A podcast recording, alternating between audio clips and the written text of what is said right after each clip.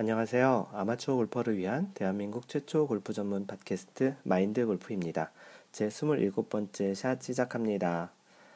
아, 마인드 골프가 지난주에 좀 감기가 걸려서 지금 목소리가 아마도 다음, 다른 그 팟캐스트 녹음했던 거랑 좀 달리 들리실 텐데요.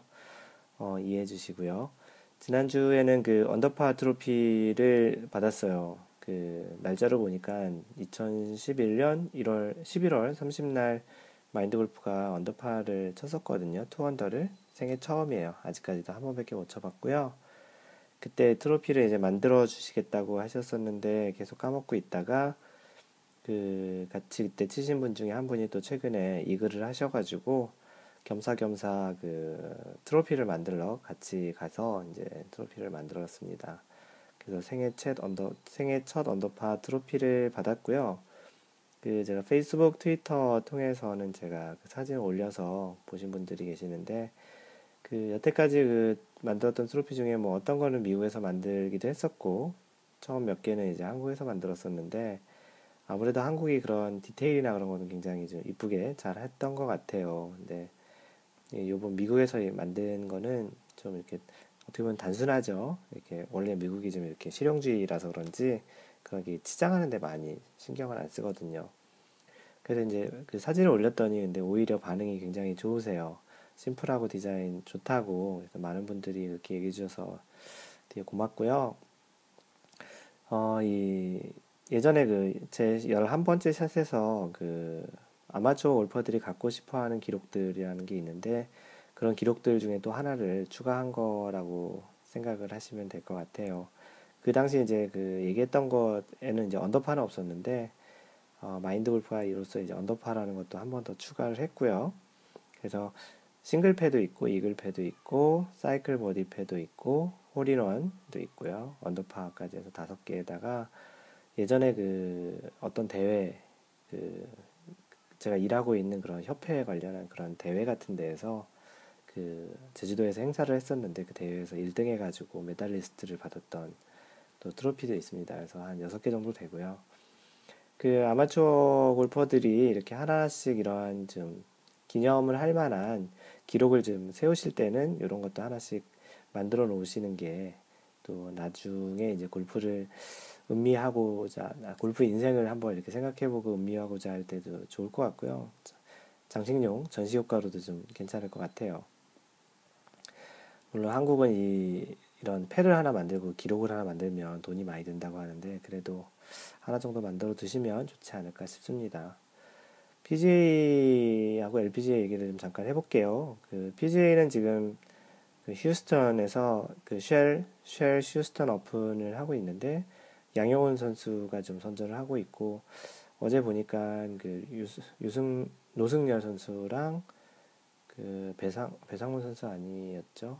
그 다른 또 한국 선수가 있는데 까먹었네요. 그 두 선수는 지금 컷오프를 됐, 어요 그래서 아 김, 김경남 선수인가? 아, 하여튼 그래서 지금은 그 양용훈 선수 혼자서 지금 선전을 하고 있고요. 제 마지막 라운드 지금 녹음하고 있는 시점이 4월 1일이죠. 그 한, 미국 시간으로 4월 1일인데 마루절이네요. 그래서 지금 양용훈 선수가 선전을 하고 있는데 어떻게 보면 다음 주 마스터즈에 많은 선수들이 집중을 하고 있어서 그런지 유명한 선수들은 많이 나오지 않았어요. 아무래도 마스터즈가 그, 그 골프 PGA에서는 그 꽃, 또 마스터즈라는 게 또 이제 메이저 대회 중에 또 꽃이잖아요. 그래서 그 대회에 많은 선수들이 집중하고 있는 관계로 그 아주 유명한 선수들이 많이 나오진 않았고요. 그래서 양용훈 선수가 그나마 지금 3라운드까지는 24위 정도로 이제 선전을 하고 있었습니다. 그래서 그런지 LPGA가 좀 더 관심이 많이 갔는데요, 이번 주에는. 지난주에도 기아 클래식 그 갤러리에도 갔다 왔었고요, 마인드 골프가. 정현인 선수가 지금 거의 동무대잖아요. 마인, 그, LPGA에서 지금 총 다섯 개 대회에 나가서 그 세 경기를 우승을 했는데 참 대단하죠. 한때 그 PGA에 그 타이거 우즈와 같은 타이거 우즈보다 더한 것 같아요. 지금 경쟁자가 없어가지고 그래서 이제 거의 독무대로 가고 있는데 지금 3라운드에도 공동 3위, 공동 1위로 3라운드를 마쳤고 지금 4라운드 final 라운드를 좀 진행하고 있는데 재밌는 거는 그 한국 선수가 항상 top 10에 보면 한 50% 정도는 한국 선수예요. leaderboard에 보면 거의 대부분 태극기예요. 이게 보면 사실 LPGA를 주관하고 있는 미국 입장에서 보면 성조기가 거의 잘 안 보여요. 요즘은 거의 아시안 쪽에 있는 선수들이 주로 더 많이 보여가지고 미국 입장에서는 참 재미없 는 흥행에 좀 약간 실패한 듯한 좀 인상을 좀 주긴 하는데 뭐 한국 선수가 많이 나와서 또 좋긴 하지만 또 반면에 아 또 우승이 또 좀 목마른 상태라서 좀 그것도 좀 아쉬운 것 같아요. 거의 2등 전담하는 그런 분위기인 것 같아서 예전에 그 중국이 인해 전술로 했던 것처럼 한국이 지금 인해 전술로 LPGA를 많이 그 누리고 있는데 아 그래도 한 1등을 좀 해보는 게 좋지 않을까라는 생각이 있습니다. 오늘 지금 뭐 많은 선수들이 어 그 2, 3위권에서 이제 많이 포진해 있거든요. 그래서 그 선수들 중에 한 분이 LPGA를 우승하면서 청양리의 그 동무대 분위기를 좀 이렇게 끊으면 좋겠다라는 Mind Golf의 희망이고요. 네, 오늘 그 카페에 올라온 내용 중에 질문을 하나 그 소개시켜 드리고 Mind Golf가 생각하는 답변을 얘기 하나 해 드릴게요. 그 Mind Golf 카페 그 cafe dot cafe.점 naver.com slash mindgolfer m i n d g o l f e r 네, 거기 가보시면 그 카페 내용 그 카테고리 중에 메뉴 중에 골프 참 이것 골프 이거 참 궁금하다라는 섹션이 있거든요. 거기에 제이슨 오 님께서 그 올려주신 그 궁금함이세요. 그래서 제목이 뭐냐면 롱아이언 3, 4번 안 쓴 지가 꽤 되네요. 라고 하셨어요. 그래서 이분이 최근에 있는 문제점을 얘기를 써주신 거예요. 그 드라이버가 이제 페어웨이를 지키고 150야드 이내면 아이언 거리에 따라서 이제 치신다고 하는데 이런 분 이런 경우 참 많잖아요. 아마추어 골퍼들 중에 드라이버 거리가 짧아서 또는 이제 좌우로 이제 페어웨이를 놓치게 되면서 160야드 이상 되면 어 이제 이게 파를 하기 참 힘들어지는 상황이 돼서 이 제이슨 오님께서는 보기 전략 뭐 잘해서 이제 scrambling을 해가지고 이제 파를 할 수 있는 경우도 있겠지만 보기 전략으로 이제 선회를 하신다고 합니다. 그래서 7번 아이언, 7번 아이언으로 이제 100야드 이내에 남겨놓고 그 다음에 안정적인 온그린 플레이를 해, 노려본다고 하시는데요. 그러다 보니까 잘해야 이제 보기고 뭐 3온 two putt, 파4 기준으로 얘기하면 3온 two putt이 되겠고 한 번 더 실수를 하게 되면 이제 더블 보기 이상이 된다고 해서 이제 낭패를 보신다고 하는데 아이언 3번, 4번으로 second shot을 잘 못 하신다고 하나요? 하, 하거든요. 그리고 또 이제 파3에서는 뭐 180야드 정도도 이제 아이언이 아닌 이제 우드로 주로 180야드 이상인 데는 우드로 치신다고 하고요. 뭐 다른 데에서는 뭐 5번 아이언도 치신다고 하시는데 최근에 이제 그 2번 아이언을 치시는 분을 보셨나 봐요 주변에서 그래서 2번 아이언 치시는 걸 보고서 아 너무 부럽다고 그래서 자신도 이제 제이슨 오님도 롱아이언 3번 4번을 쓴 지가 오래됐는데 아 언제쯤 써볼래나 라는 그런 질문 및 넋두리 뭐 그런 형태로 글을 올려주셨어요. 그래서 그 Mind Golf가 생각하는 그 개인적인 먼저 경험을 한번 얘기를 해드릴게요. Mind Golf는 그 이렇게 경험적으로 보면 우드를 훨씬 더 잘 쳤었던 것 같아요. 그래서 처음부터 아이언을 지금은 이제 아이언을 우드보다 잘 치긴 하지만 이제 우드를 훨씬 더 초반에 잘 쳤던 것 같은데 그러다 보니까 이제 그거에 대한 history도 좀 있긴 해요. 그거는 나중에 언제 한번 또 얘기를 드릴 텐데요. 그러다 보니까 이제 우드의 dependency가 그 의존성이 좀 훨씬 더 높았던 시기였고 그러다 보니까 우드 쪽 3번 우드, 5번 우드, 뭐, 뭐 26도 하이브리드 이렇게 주로 이제 우드 계열을 많이 쓰게 됐고요. 거리가 한 뭐 한 170 이상 되면 이제 그렇게 됐었고요. 그리고 이제 아이언은 3번, 4번, 5번은 너무 안 맞아서 아무래도 연습을 안 하고 또 자주 안 치다 보니까 훨씬 또 이제 잘 안 맞는 게 당연했었겠죠. 그러다 보니까 아이언은 6번 아이언부터 9번 아이언 이렇게 사용을 했었어요. 초반에. 굉장히 좀 이상해, 이상하게 보일 수 있는 그 클럽 구성인데 아무래도 3번, 4번, 5번을 갖고 다녀봐야 잘 맞지도 않는데 굳이 갖고 다니면 또 자꾸 치게 되니까.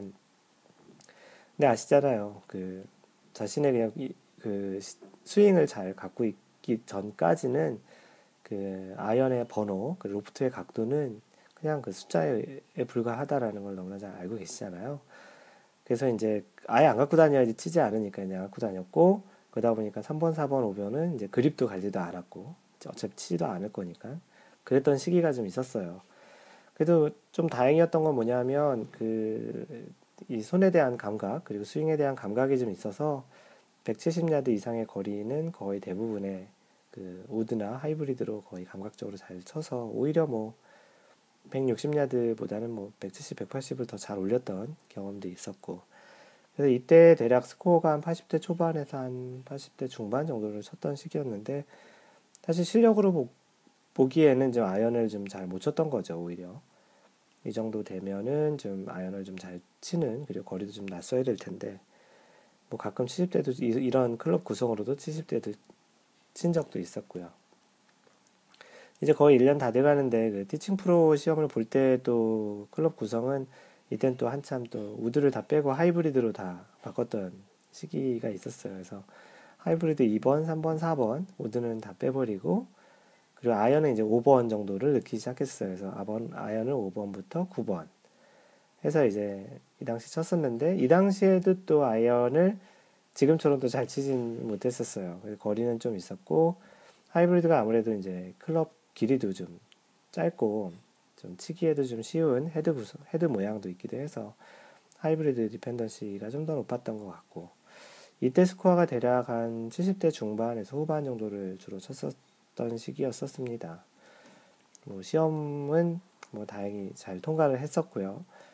그 다음에 이제 티칭 프로 한 이후에 이제 사무실에다가 그 사람들을 이제 그 전부터 이제 가르치기 시작했었는데 이제 좀 연습 시설을 가지고 이제 사람도 좀 가르치기도 해야 되겠고 저도 연습하기도 해야 되겠다라는 측면에서 이제 연습 시설을 만들었는데 그때부터는 원래 마인드 골프는 이렇게 연습을 많이 했던 편은 아니에요. 굉장히 재수없는 소리잖아요, 이게.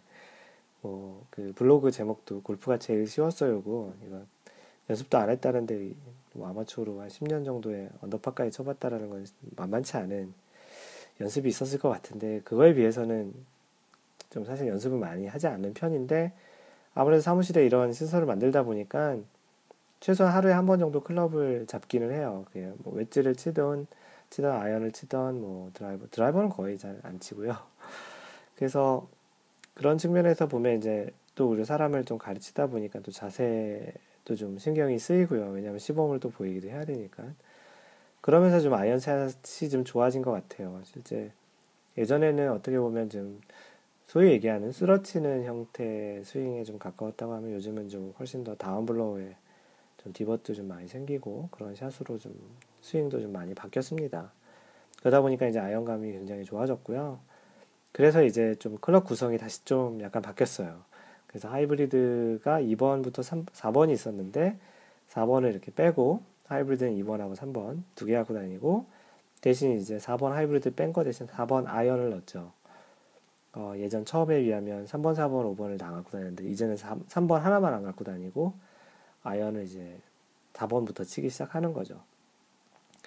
어, 샷감이 좀 좋아지다 보니까 3번 아이언도 이제 그립을 갈아서 다시 넣을까라는 이제 고민도 하게 되는데 이렇게 좀 길게 그 클럽 구성에 대한 변천사, 마인드 골프의 클럽 구성에 대한 변천사를 얘기 드렸던 이유는, 어, 클럽 구성은 이렇게 고정적인 게 아닌 것 같아요. 그리고 사람에 따라서 좋아하는 스타일의 그런 클럽이 있는 것 같고요. 정답이 있는 게 아니라서 아마도 이 클럽에 대한 그 자신과의 궁합, 그 자신이 어떤 클럽이 잘 맞는지에 대한 부분들은 그 자신만큼 또 잘 알지 못해요. 자신만큼 또 냉철하게 객관적으로 볼 수 있지 않아요. 다른 사람이 이래도 잘 맞는다고 얘기할 수 있지만 실제로 그 자신의 실력과 어떤 클럽이 더 자신감이 있고 어떤 클럽은 잘 못 치는지에 대해서는 본인만큼 잘 알지는 못해요. 그래서 그러한 그 자신이 가지고 있는 클럽 또는 자신이 가지고 있는 실력에 따라서 클럽 구성을 냉철하게 하면 되기 때문에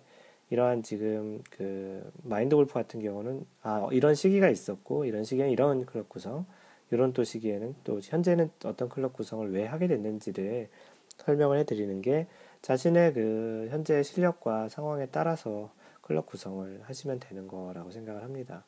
경험적으로 아무래도 아이언을 잘 치시는 게 스코어에는 훨씬 더 도움이 되시는 것 같고요. 그 아이언이 아무래도 우드나 그 유틸리티보다 하이브리드보다는 정확도는 훨씬 더 높은 것도 맞는 것 같아요. 경험적으로 보면. 그래서 개인적인 생각은 클럽은 잘 안 맞는 클럽을 무리해서 물론 이제 아이언 롱아이언 2번, 3번, 막 4번 같은 거를 divot을 확 내면서 이렇게 참 멋지게 치면 참 멋있잖아요. 엣지도 있고. 근데 사실 이게 그렇게 잘 치기에는 롱아이언은 아마추어에겐 굉장히 힘든 클럽이에요. 그러니까 하이브리드라는 게 나왔겠죠. 거리는 우드 정도처럼 멀리 갈 수 있지만 치기에는 그렇게 미드아이언 정도의 느낌 정도로 칠 수 있는 그런 클럽의 구성이 왜 나왔냐 하면 그만큼 치기 힘들기 때문에 나왔기, 나왔겠죠. 그래서 잘 안 맞는 클럽을 무리해서 이렇게 연습하거나 무리하게 이렇게 사용하는 것보다는 자신이 지금 치기 쉬운, 편한, 그리고 잘 컨트롤할 수 있는 그런 클럽들을 쓰는 게 좀 더 낫지 않을까 싶기도 합니다. 그래서 일단은 자신이 이제 아이언이 쪽이 좀 편하신지 또는 우드나 하이브리드 쪽이 좀 편하신지 그런 클럽을 좀 한번 냉철하게 생각해서 뭐 롱아이언 쪽을 잘 치신다 그러면 롱아이언 쪽을 좀 늘리시고 우드나 하이브리드를 줄이시면 되고요. 자신은 아 롱아이언을 잘 치기 힘들고 좀 컨트롤이 안 된다. 뭐 5번 치나 7번 치나 뭐 거리가 비슷하다 그렇다 치시면 뭐 유틸리티 계열로 이렇게 클럽 구성을 바꿔 보시는 게 좋습니다. 아무래도 클럽은 14개라는 개수 한정이 있기 때문에 아, 이 14개에 대한 부분은 또 따로 팟캐스트 해야 되겠네요. 그 14개인지. 그래서 그 14개의 클럽, 뭐 드라이버부터 퍼터까지 총 14개를 갖고 다닐 수 있는 규정이 있기 때문에 그 구성 안에서 본인이 잘 핸들링 할 수 있는 클럽 구성을 해보시는 게 좋, 있지 않을까 싶습니다. 뭐 롱아이언 같은 경우도 또 혹시 뭐, 어, 뭐 티샷 같이 이제 티 위에 올려놓고 잘 칠 수 있으면 뭐 그런 용도로 또 티샷용으로 또 롱아이언을 갖고 다니시는 거는 또 괜찮을 것 같기도 해요. 아무래도 잔디밭에 이렇게 딱 붙여 있는 것보다는 그렇게 이제 칠 수 있는 게 좀 더 편할 수 있으니까 그런 용도로도 쓰는 것도 괜찮고요.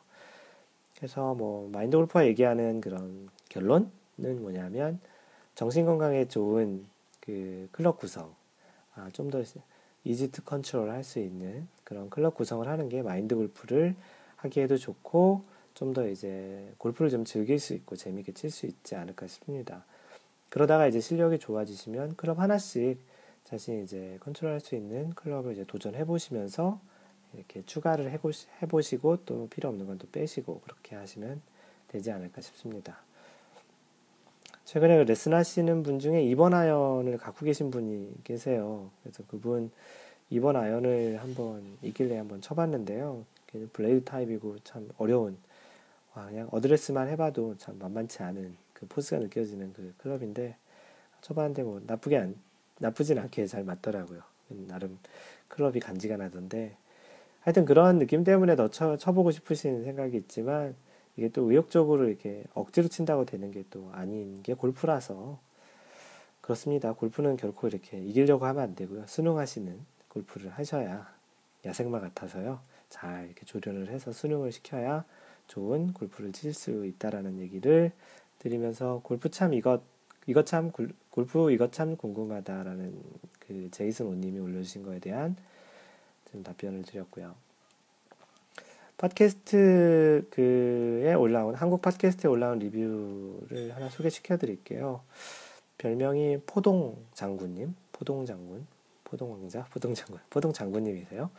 제목은 26번째 샷을 독파하고 한꺼번에 쭉 들으셨는지 이제서야 이제 다 들으신 건지 이제 20, 지난번 26번째 샷을 독파하시고 이제 남겨 주신 글입니다.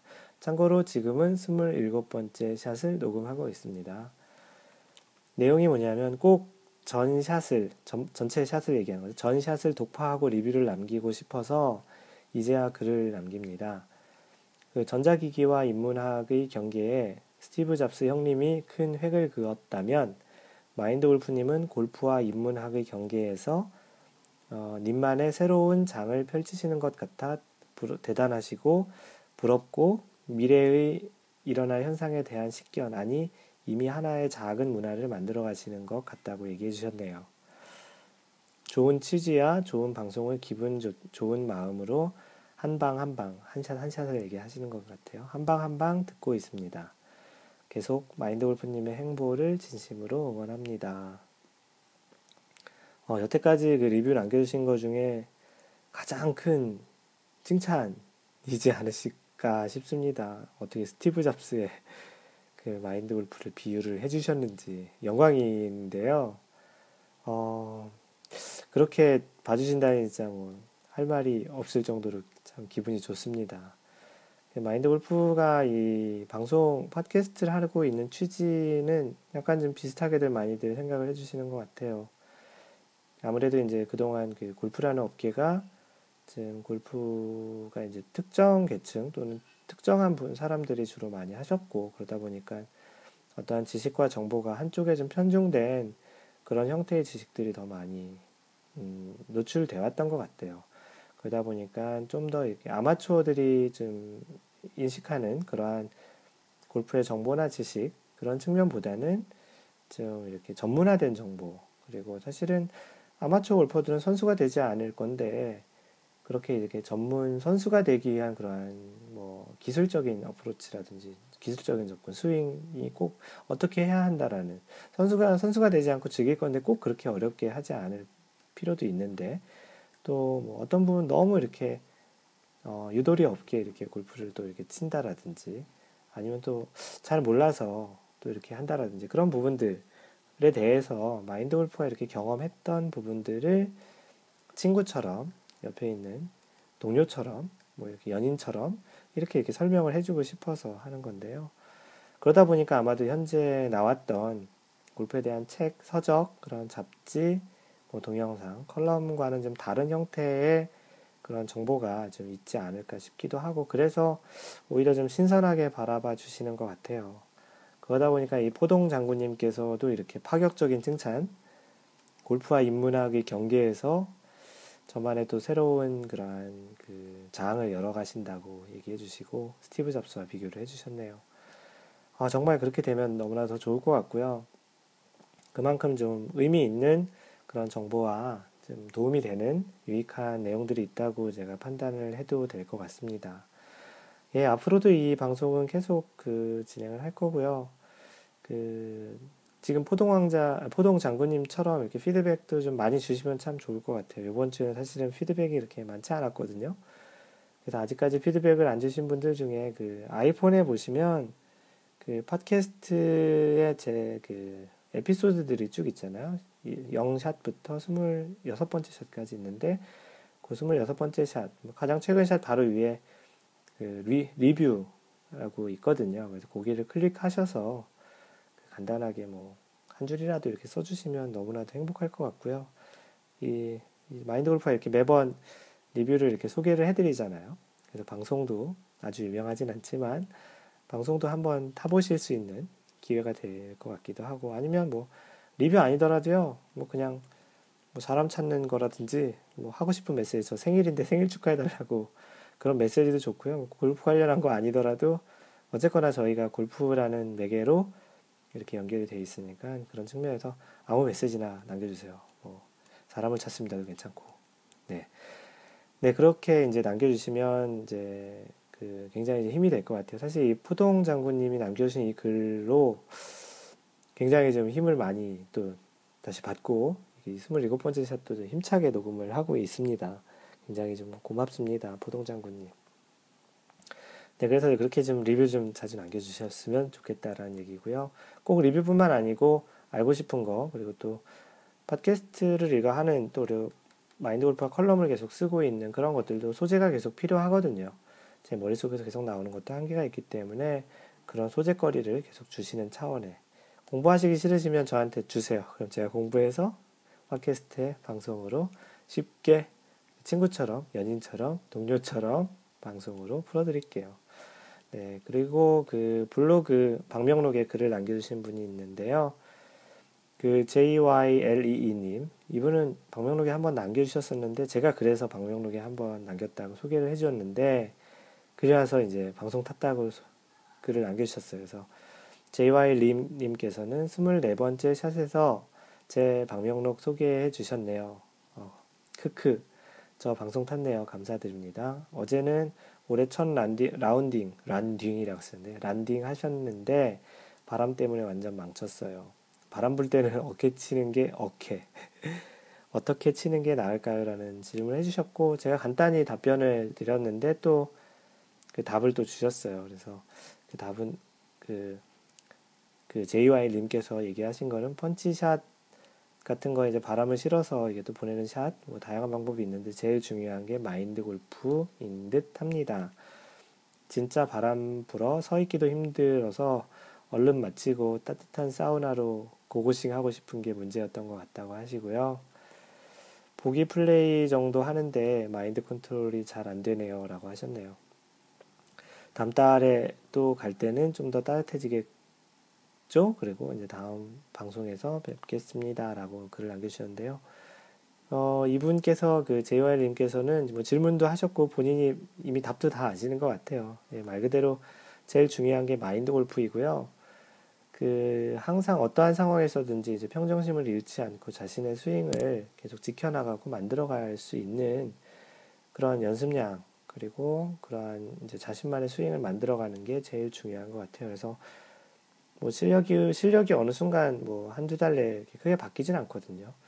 그 순간순간에는 그 시기에 이제 자신 자신이 이제 자신의 샷을 잘 할 수 있는 주변의 환경 그리고 자신의 마인드 컨트롤 같은 거를 잘 만드시면 참 좋은 것 같아요. 참고로 최근에 지금 마인드 골프가 지금 하고 있는 그 마인드 컨트롤 중에 하나는 특히 퍼팅할 때 그런 걸 많이 하는데요. 굉장히 효과가 있는 것 같아요.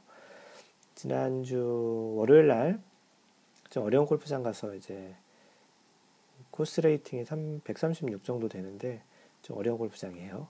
그래서 그 골프장 가서 이제 두 개를 쳤거든요. 그 플러스 2 74타를 쳤는데 샷이 되게 좋았고 딴 거보다도 퍼팅도 되게 좋아서 퍼팅은 26개를 했거든요. 요즘 퍼팅에서 하는 그런 팁을 얘기 드리면 부정적인 생각을 하시지 말고 긍정적인 생각을 하세요. 아, 이 퍼팅은 들어간다, 들어간다, 들어갈 거야, 들어갔어, 괜찮아요, 들어갈 거야. 또는 뭐 short putting 같은 경우 그렇게 하지만 long putting 같은 경우는 그래, 오케이 거리 정도까지 보낼 수 있어, 보낼 수 있어. 이런 이제 긍정적인 마인드로 마인드 컨트롤을 하고 매 이제 드라이버 뭐 아이언도 그렇고 드라이버 칠 때도 아 페어웨이 잘갈 거야 잘 갈 거야 잘 갈 수 있어. 앞에 있는 어, 워터해저드 들어가면 어떡하지? short putting 안 들어가면 어떡하지? 그런 negative한 그러한 그 생각보다는 positive한 긍정적인 생각으로 그래 페어웨이 잘 갈 거야 아 이 나무 잘 넘어갈 거야 뭐, 뭐 벙커에 잘 들어가지 않을 거야 그린에 잘 올라갈 거야 그런 이제 긍정적인 마음으로 좀 했더니 마인드 골프는 이제 퍼팅에서 주로 그런 걸 많이 하는데 어, 굉장히 좋아요. 어제도 nine, back nine, 아침에 back nine을 쳤는데, 뭐, 버디 두 개, 뭐, 보기 두 개 해서 이제 이븐을 쳤는데요. 퍼팅이 굉장히 잘 됐었어요. 그래서, 마인드 골프가 이미 경험적으로 음, 해본 거기 때문에 한번 따라서 한번 해보심이 참 좋습니다. 해보시면 한번 좋은 결과가 있지 않을까 싶습니다. 네, 그 intro에 이것저것 해서 좀 이제 방송 한 벌써 30분 정도가 됐는데요. 스물 본격적인 방송 그 스물일곱 번째 샷을 이제 한번 녹음을 시작해 보겠습니다. 그 이번 주에 PGA가 끝나고 나면 한국은 이제 지금 한국 새벽 월요일 새벽인 것 같은데 이번 주는 이제 마스터즈가 이제 시작되는 주예요.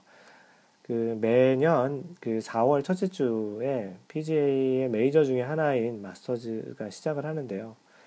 그 메이저는 네 가지가 있죠. 뭐 지금 이제 이번 주부터 시작하는 첫 번째로 시작하는 마스터즈가 있겠고 US 오픈 그리고 영국에서 하는 The Open 그리고 이제 PGA 챔피언십이라는 그 네 가지가 있는데요. 이제 4월 매년 4월 첫째 주에 그 마스터즈가 합니다.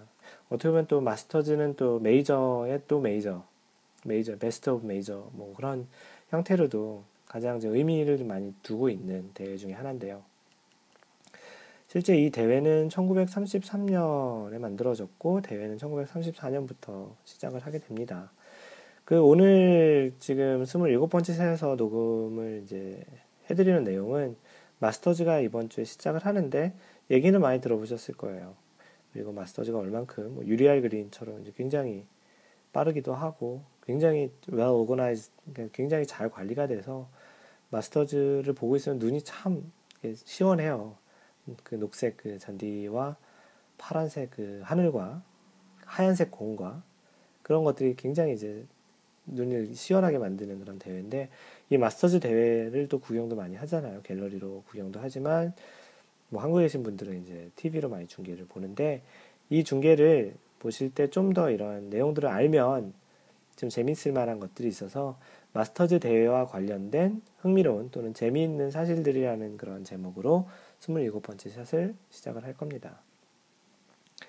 이 내용은 작년에 그 마스터즈 대회와 관련한 그런 이런 내용을 좀 찾던 중에 어떤 기사에 있는 내용들을 제가 좀 약간 좀 그 해설을 하고 약간 좀 이렇게 번역을 해가지고 제 블로그에 썼던 내용이고요. 그이 블로그에 있는 이 내용은 그 골프 상식 마인드 골프.net에 가보시면 골프 상식 52번째 쉬운 두 번째 마스터즈 대회와 관련된 관련된 재미있는 사실들의 내용이 있습니다. 네, 본격적인 방송 시작할 거고요. 이 작년 대회를 잠깐 회상해서 보면 작년에 그 로리 맥길로이라는 선수 있잖아요.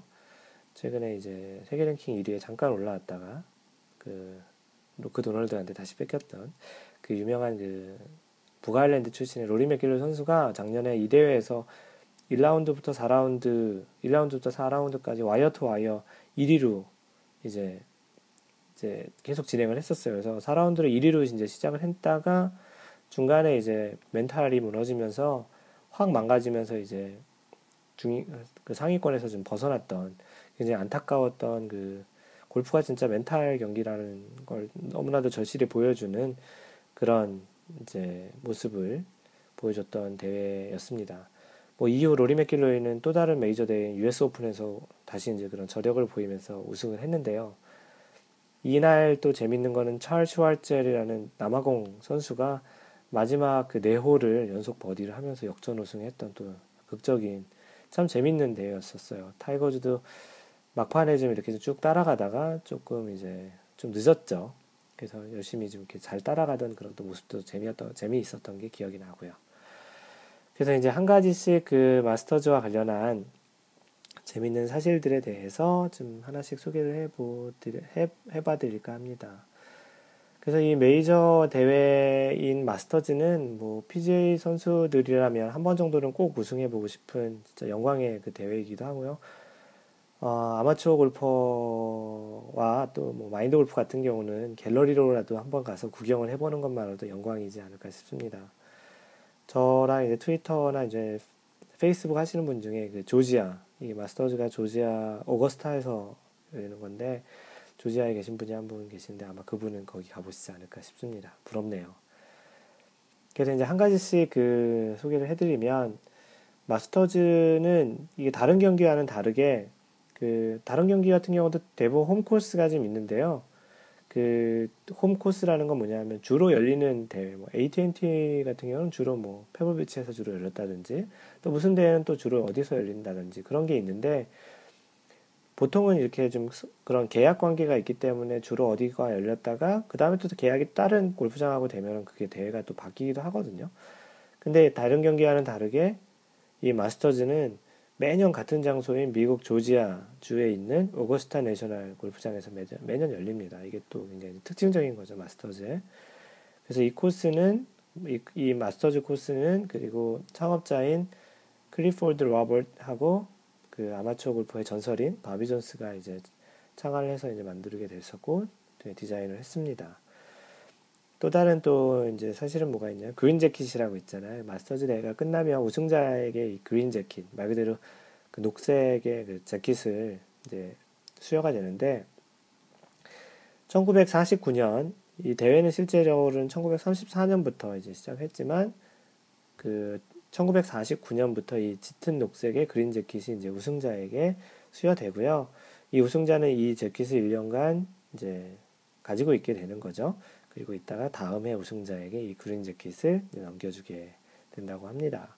그래서 이제 그린 재킷이라는 타픽도 있고, 그러면 이 마스터즈에서 최다 우승자는 그럼 누구였을까? 1934년부터 이제 시작한 이 마스터즈에서 최다 우승은 여러분도 잘 아시는 잭 니클라우스가 총 6번 우승을 했고요. 또 많이 알고 있는 타이거 우즈와 아놀드 파마가 또 4번의 우승을 했어요.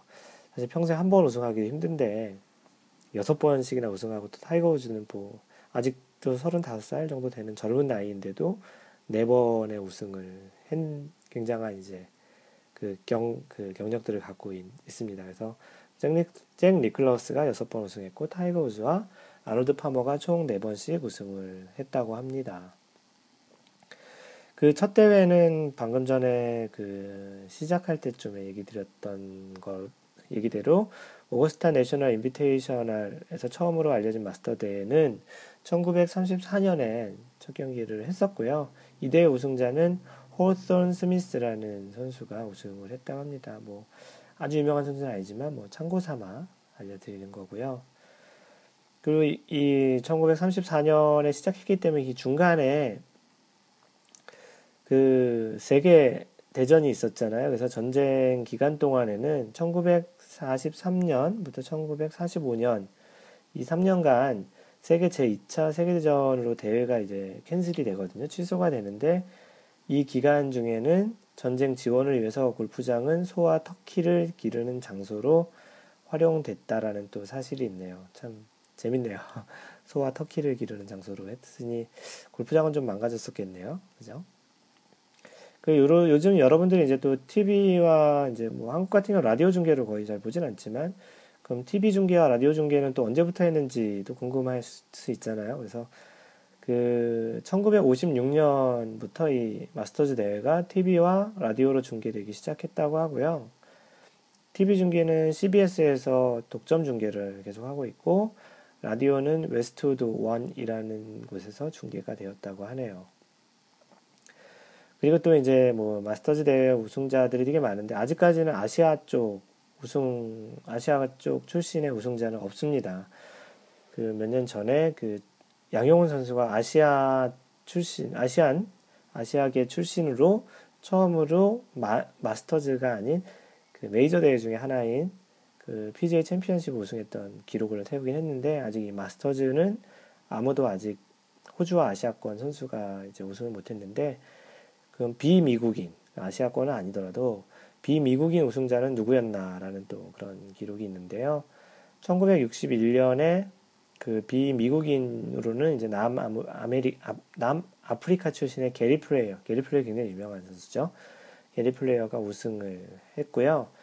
이 선수는 이어서 1974년하고 78년에도 두 번 더 우승을 했어요. 그러니까 아까 그 얘기 드린 대로 잭 니클라스 6회, 타이거 우즈 아놀드 파머 4, 4회, 그리고 게리 플레이어는 3회가 되는 거죠. 그래서 그래서 그 이후에 4개 대륙 출신의 10명의 비미국인이 또 우승을 했다고 하고요. 방금 전에 얘기 드린 대로 아직까지 호주와 아시아 출신은 한 번도 우승을 하지 못했다고 하니까 이번 대회에 한국 선수 중에 누군가가 우승을 하면 또 새로운 기록이 생기는 거겠네요. 또 다른 기록 중에 또 팩트 중에 그 최고령자와 그럼 최연소자 우승자는 또 누구일까? 누굴까요?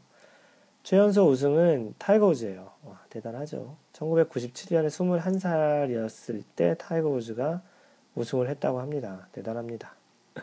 최고령 우승자는 잭 니클라우스가 우승을 했고 1986년에 46회 46살 46살의 나이로 우승을 했다고 하는데 이 장면은 매번 마스터즈 대회를 하면 이 46살에 우승했던 잭 니클라스의 동영상을 굉장히 자주 보여줘요. 그래서 아마도 이번 대회에서도 좀 그러한 동영상을 많이 보지 않을까. 그래서 동영상을 보시면 아 이게 잭 니클라우스가 최고령 우승으로서 나온 동영상이구나라고 보시면 됩니다. 비록 우승을 하지 못했지만 그 마테오 마나서 마나세로 마나세로라는 선수가 있었는데 16살의 마스터즈에 그 참가한 선수였다고 하네요. 우승은 못했지만 최연소 선수로 기록은 되어 있네요. 그리고 이제 그런 누가 제일 많이 출전을 했냐라고 얘기하면 아까 얘기 드렸던 비미국인 우승자로 게리 플레이어라고 얘기 드렸잖아요. 그 게리 플레이어가 총 52회 출전을 했는데 이게 따져보면 전체 마스터즈 대회 한 75% 정도의 출전을 했다고 합니다. 아, 엄청나죠? 대단한 그 most appearance 최다 출전 기록을 갖고 있는데요. 또 마스터즈의 또 다른 또 재미는 뭐냐면 중계를 보시다 꼭 그 홀들은 이제 소개를 많이 해드릴 거예요.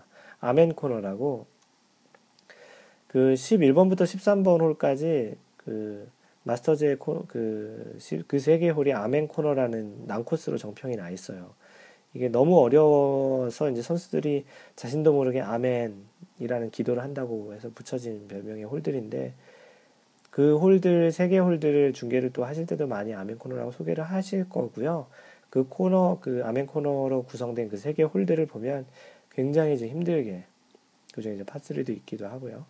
굉장히 이제 그린을 공략하기에 굉장히 힘들 정도로 잘 해놔서 여기서 이제 얼만큼 사실 버디를 하는 것이 굉장히 어렵기 때문에 파로만 잘 지켜나갈 수 있느냐, 이 아멘 코너를 잘 지켜나가느냐가 또 어떻게 보면 우승과도 관련이 있다고 볼 수도 있는 그런 코너라서요. 어떤 골프장 같은 경우도 뭐 또 베어크랙이라는 또 그런 또 골프장도 있었고요. 그래서 그런 이제 그 각 골프장마다 이렇게 특별하게 좀 어려운 선수들을 좀 이렇게 좀 힘들게 하려고 만든 그런 코스들이 좀 있는데 이번 마스터즈에는 아멘 코너라는 11번 홀에서 13번 홀, 11, 12, 13번 홀 3개가 그런 홀로 이제 구성이 되어 있으니까 중계를 보실 때 아, 저기가 아멘 코너구나. 왜 그럴까? 보시면 성적들을 보시면 잘 아실 수 있을 거예요. 여기서 굉장히 많은 타수를 까먹은 선수들도 굉장히 많이 있었고요. 네, 이렇게 그 오늘 제 27번째 샷에서는 마스터즈 관련된 좀 재미있는 또는 흥미로운 그런 사실들에 대해서 얘기를 드렸고요. 이 마스터즈는 경기를 보는 것만으로도 재밌고, 왜냐하면 전 세계 가장 유명한 선수들이 이 한 자리에 거의 다 모이거든요. 그런, 그런 측면에서도 재밌고, 골프장이 워낙 어렵고, 또 잘 관리가 되어 있기 때문에 선수들이 또 많이 실수를 하면서 인간적인 모습을 좀 보이는 아마추어 같은 모습을 보이기도 하는 그런 골프장이기 때문에 보는 것만으로도 재미가 있으실 거예요. 네, 오늘 그 녹음이 좀 많이 길어지고 있는 것 같은데요. 어, 마지막으로 이제 제가 관리하고 있는 그런 사이트들을 간단히 소개시켜 드리면 블로그는 mindgolf.net mindgolfer.net 또는 뭐 검색 엔진에서 마인드골프라고 치셔도 대략 나오실 거고요. 페이스북은 facebook.com slash mindgolf 거기 들어오셔서 그 팬페이지를 라이크 하시면 저의 그 골프 이야기들을 그 받아보실 수 있습니다. 트위터에는 mindgolfer 골뱅이 m-i-n-d-g-o-l-f-e-r 마인드 골퍼라고 하시고 저를 팔로우 하시면 저와 이제 골프 이야기를 같이 하실 수 있고요. 그 처음에 소개시켜 드렸던 카페 최근에 이제 연 카페예요. 아직까지 이렇게 회원 수는 많지 않습니다. 38명밖에 안 돼요. 좀 많이 많이들 가입을 해 주시고요. 여기서도 저와 같이 골프 이야기들을 나누실 수 있습니다.